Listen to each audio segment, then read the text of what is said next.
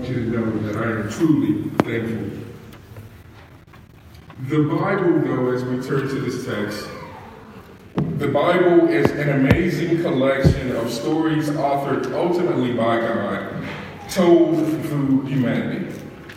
These are stories that are powerful, they're captivating and engaging.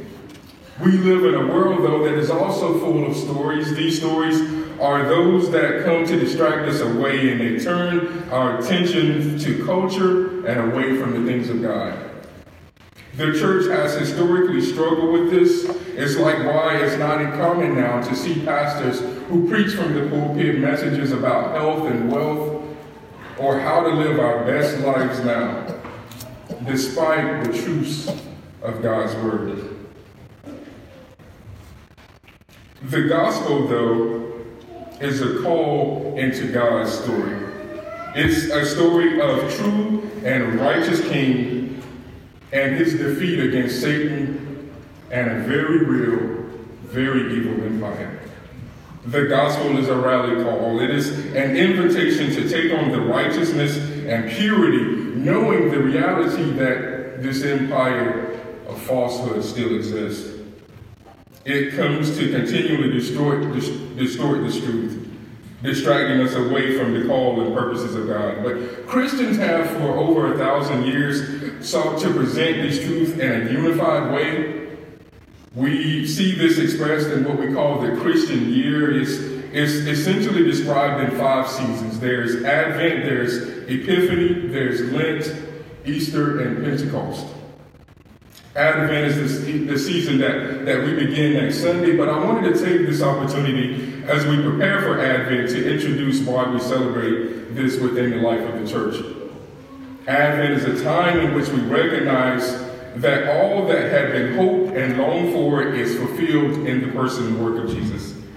Jesus comes in complete humility, ultimately seeking to fulfill the purposes of God to seek and to save the lost. This season of Advent is something that we embrace not of simple routine or out of ritual, but because in the rhythm of life, we want to embrace wholeheartedly God's great story turning us away from the false stories of consumerism and greed and pointing us to the light of life in Christ. John's gospel, which is this fourth gospel, leads us into the story of Jesus.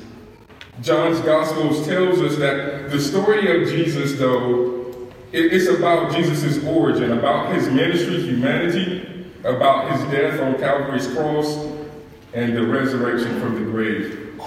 John writes to engender us in faith, shaping his witness of Jesus to the needs of his readers.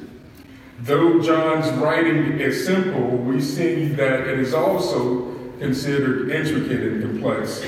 John's gospel is best understood in two parts. We have uh, verses, chapters 1 through 12, which is described as the book of signs, and then John 13 through 20, which we describe as the book of Passion. John, like the other Gospels, is written without the name of the author included, but it is clear that by the time the Gospel began to circulate among the early church, that it had already been ascribed to the Apostle John. This is supported among the early church fathers like Polycarp, who conversed with John, confirming the miracles and teaching of Jesus as eyewitnesses to the word of life. There is also internal evidence within the book of John, like being described as an apostle of Jesus or being listed among the 12 disciples, also being described as John, the son of Zebedee. John writes this gospel to define, to define the fulfillment of the promised Messiah in the person and work of Jesus, and also to show that in Jesus there is eternal life. Let me ask you though, return to your neighbor and ask them, did you know that Jesus came to save the world? Did you know that Jesus came to save the world is the topic that I want to come from today. Today's text comes as a contrast of two parts. Verses 37 through 43 is John straight up preaching. But John verse 44 through 50 is a proclamation that comes directly from Jesus. and his commitment to save the world. The cross is a definitive movement that changed the world. It is the revelation of both grace and truth and judgment that comes in the reality of the defeat of the empire. The text we're looking at today comes at the end of Jesus' public ministry. Jesus has arrived in Jerusalem and offers the free gift of grace through the saving faith and reconciliation of God, our Creator. Jesus' work on the cross is the final and complete message to the world, yet with sorrow, I believe John writes, verse 37. John is writing about people who have been eyewitnesses to the life and ministry of Jesus, yet offered their rejection. John presents the signs throughout his gospel as the means by which those who are lost would find saving grace in Jesus, yet it's clear that John didn't see at this point that that goal had been achieved. John wanted the people to know Jesus, to love and enjoy Jesus, and to seek to make Jesus known. But the reality is, even though there were and wonder that was often expressed, it didn't always translate to relationship with Jesus. How, how did they miss it? How do you live in the very presence of God, come to earth in the likeness of humanity, and miss who he is? They were people who saw Jesus raise the dead. They saw him heal sick they only offered their rejection. John believes that Jesus is alive and that he is real and that he alone can change your life. John opens with an introductory poem that we call the prologue. And then a short story about his relationship with John the Baptist before a series of stories in chapters 2 through 10 that reveal the various signs of Jesus' messianic fulfillment. These stories, they'll point to growing controversy over Jesus that reaches a boiling point in raising Lazarus from the dead. So, John's prologue, which is a poem, it is chapter 1, verses 1 through 18. It is written to draw a clear connection to the story of Genesis. Jesus is described as the Word, the very Word in which the world was created. That is the world in which you and I live. Words, though, are distinct from the person themselves, but, but those words are also reflective of their embodiment into who and what they are. And for Jesus to be the Word is to establish equality both with God, but also with his distinct personhood. So Jesus is also described here in light of the story of the book of Exodus and the revelation of the tabernacle. You see, no longer is there a need for the sacrifice of animals because Jesus is the true Lamb of God the revelation of God's glory revealed. The revelation is the reality that there is one God who is both equally God the Father and God the Son, who has come to earth in the likeness of humanity to save the world. John the Baptist is the witness of Jesus who leads others to Jesus. In this first chapter alone, though, John uses seven different titles for Jesus. They describe both Jesus' full divinity as well as the manifestation of his, his humanity. Jesus is called the Lamb of God, the Son of God, the Son of Man, the King of Israel, Jesus of Nazareth, Messiah, and Rabbi. So if we would put those titles together, it, it would describe Jesus something like this. Jesus would be uh, the fully human Jesus of Nazareth, the Messianic King and teacher of Israel who by the very grace of God, came to die to save the world. Chapters 2 through 10, John writes as signs that bring truth to the names of Jesus. They follow a very simple structure for each one of those. Jesus performs a sign, there's a choice that is made to follow Jesus or reject Jesus, but time after time again, there is only rejection. So in chapters 2 through 4, we see Jesus as the fulfillment of four Jewish traditions. The first is Jesus at a wedding when he turns water into, into wine, reflecting Jesus' great generosity. Jesus goes on to up the temple they describe Jesus as being indignant because the place that was intended for the things of God had been turned into a center of commerce. Jesus tells them that to destroy the temple and in three days it would be raised again. But while they would only think of the physical temple, uh, temple in which they worship, they were too blind to recognize that Jesus was referring to the temple which was himself. In Jesus, the reality of the heavenly and the earthly meets as Jesus is the ultimate fulfillment of the temple's purpose. The third, though, is a conversation between Jesus and a rabbi named Nicodemus. Nicodemus is a rabbi, he is a teacher of the word, but the dude is still completely lost. While he saw Jesus as just another great teacher, Jesus comes to confront his ideas with a very real truth that Jesus comes to give us new life. The fourth, though, is a story of Jesus' interaction with the Samaritan woman, where we see she comes to the well to find natural water, but Jesus claims that he is the water of eternal life. Then there's John's chapters 5 through 10, which uses signs to show that Jesus is the fulfillment of sacred feasts of Israel. When Jesus heals a man on the Sabbath, he is questioned by the Pharisees because Jesus teaches his equality with God and at that point, the decision is made that Jesus is still got to go. The Passover was a time in which they celebrated the story of the Exodus, and Jesus is in the middle of a crowd noticing that there's no food, and Jesus supernaturally provides to feed 5,000 people.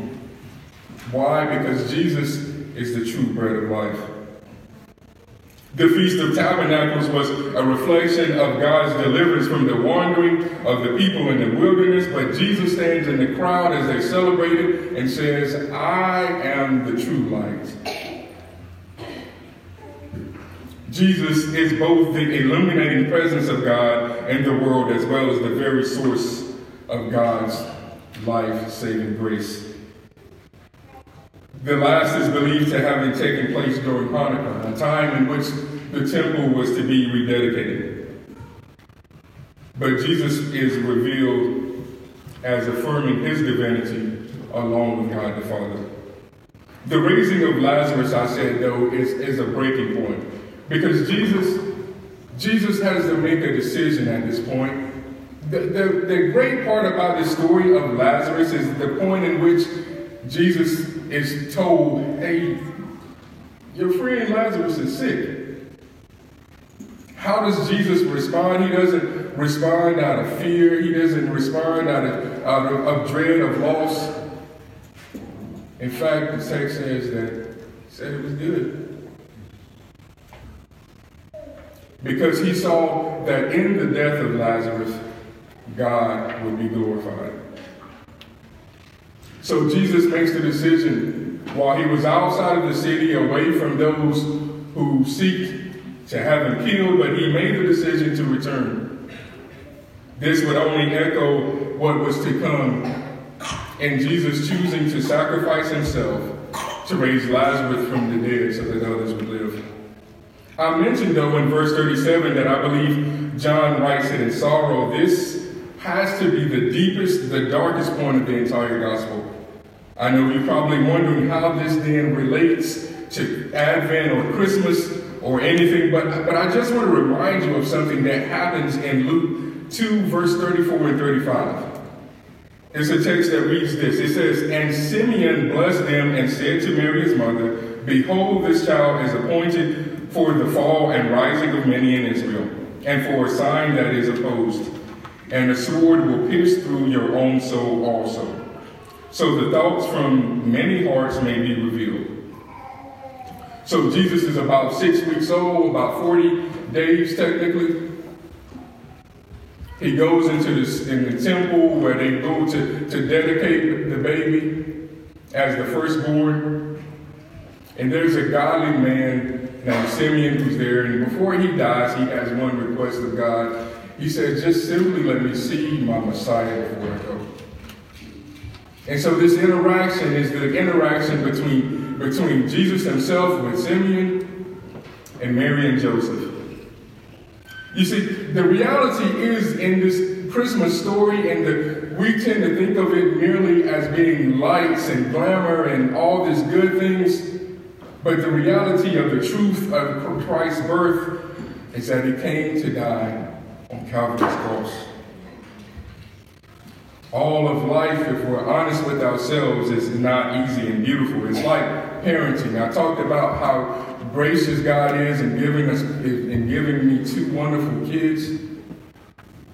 But parenting is by far the hardest task that we have in this world. When we think about the realities of, of, of, of having to provide, but yet still giving the time and the attention that our kids need. But we don't regret that work at all, do we? In fact, it is in those moments that we are reminded of the great hope that God has given us as we see them grow and mature in the faith and become ambassadors of the gospel in this world as well. Jesus turns our sadness to gladness. John points us back to the book of Isaiah in um, chapter 53 and verse 1. It's a text I preached twice, so I hope we at least know a little something about it. John's mentioning of the text here tells us a couple of things. First, that Isaiah was right. His prophecy from 700 years prior is ultimately true. John's prophecy, as among the Old Testament at the time of the life and ministry of Jesus, had already been established as spiritual authority.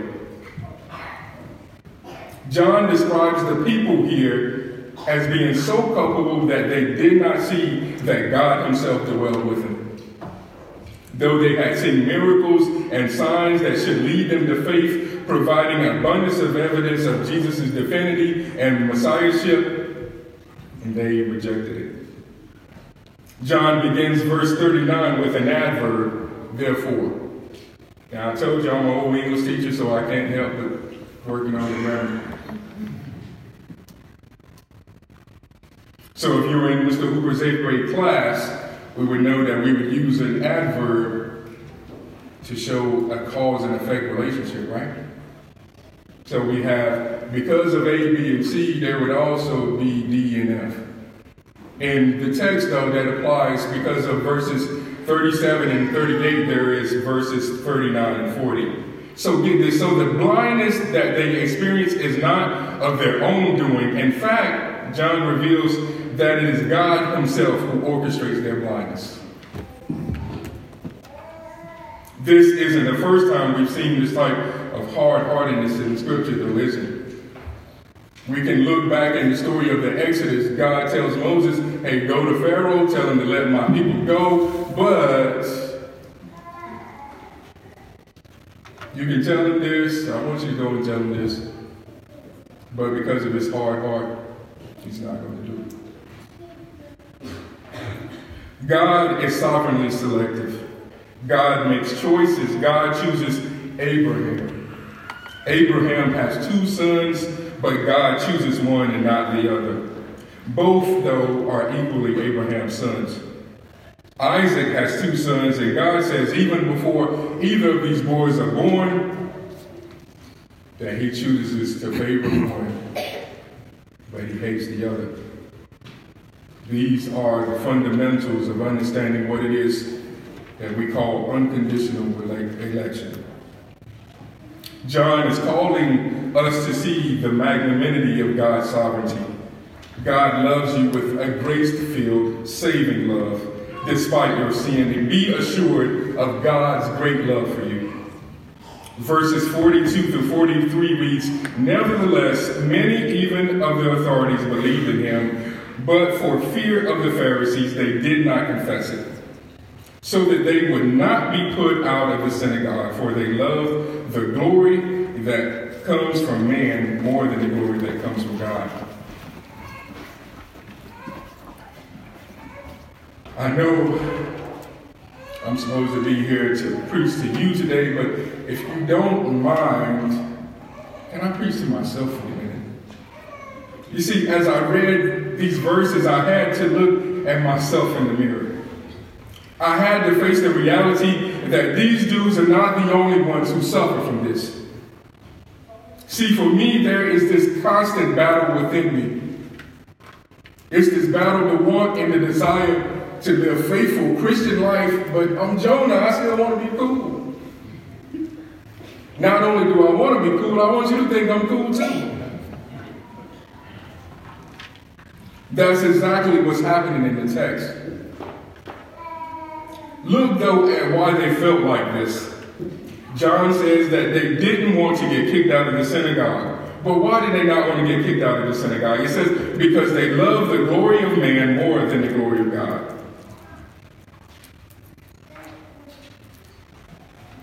I always get asked the question of how to pray for me.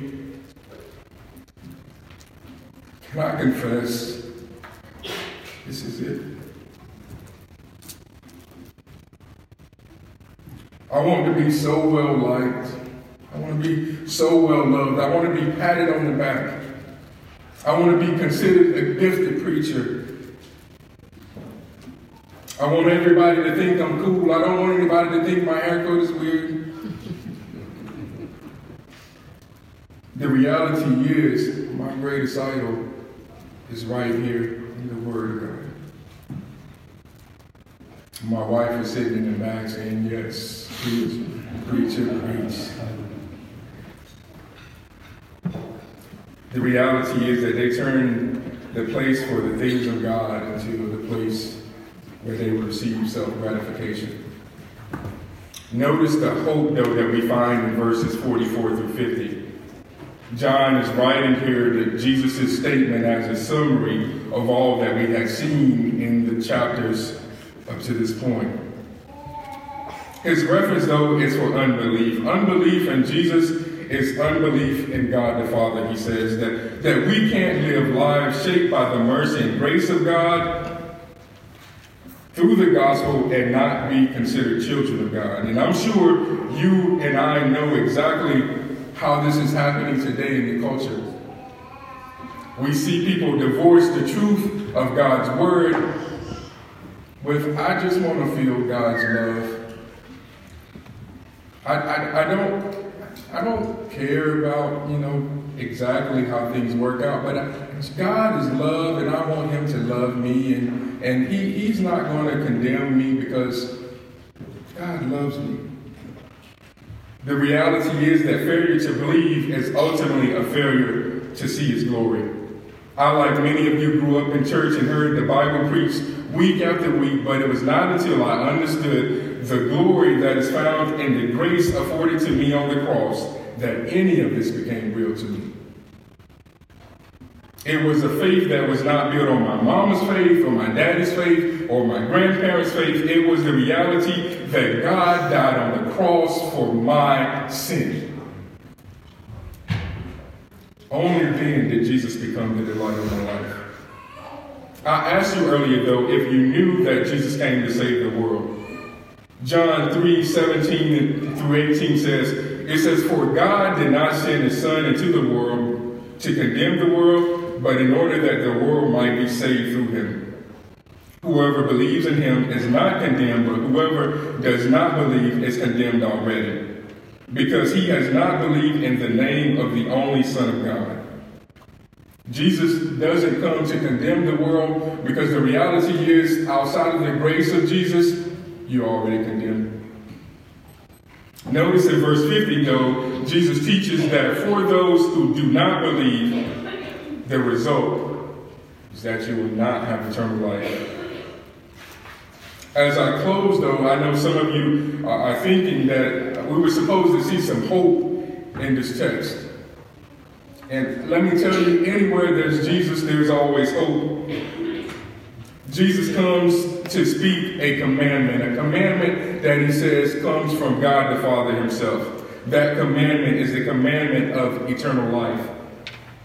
The gospel is the gospel of God. The Apostle Paul calls it the gospel of God because it comes from God. It comes through Jesus Christ. It comes to us by the effectual work of the Holy Spirit.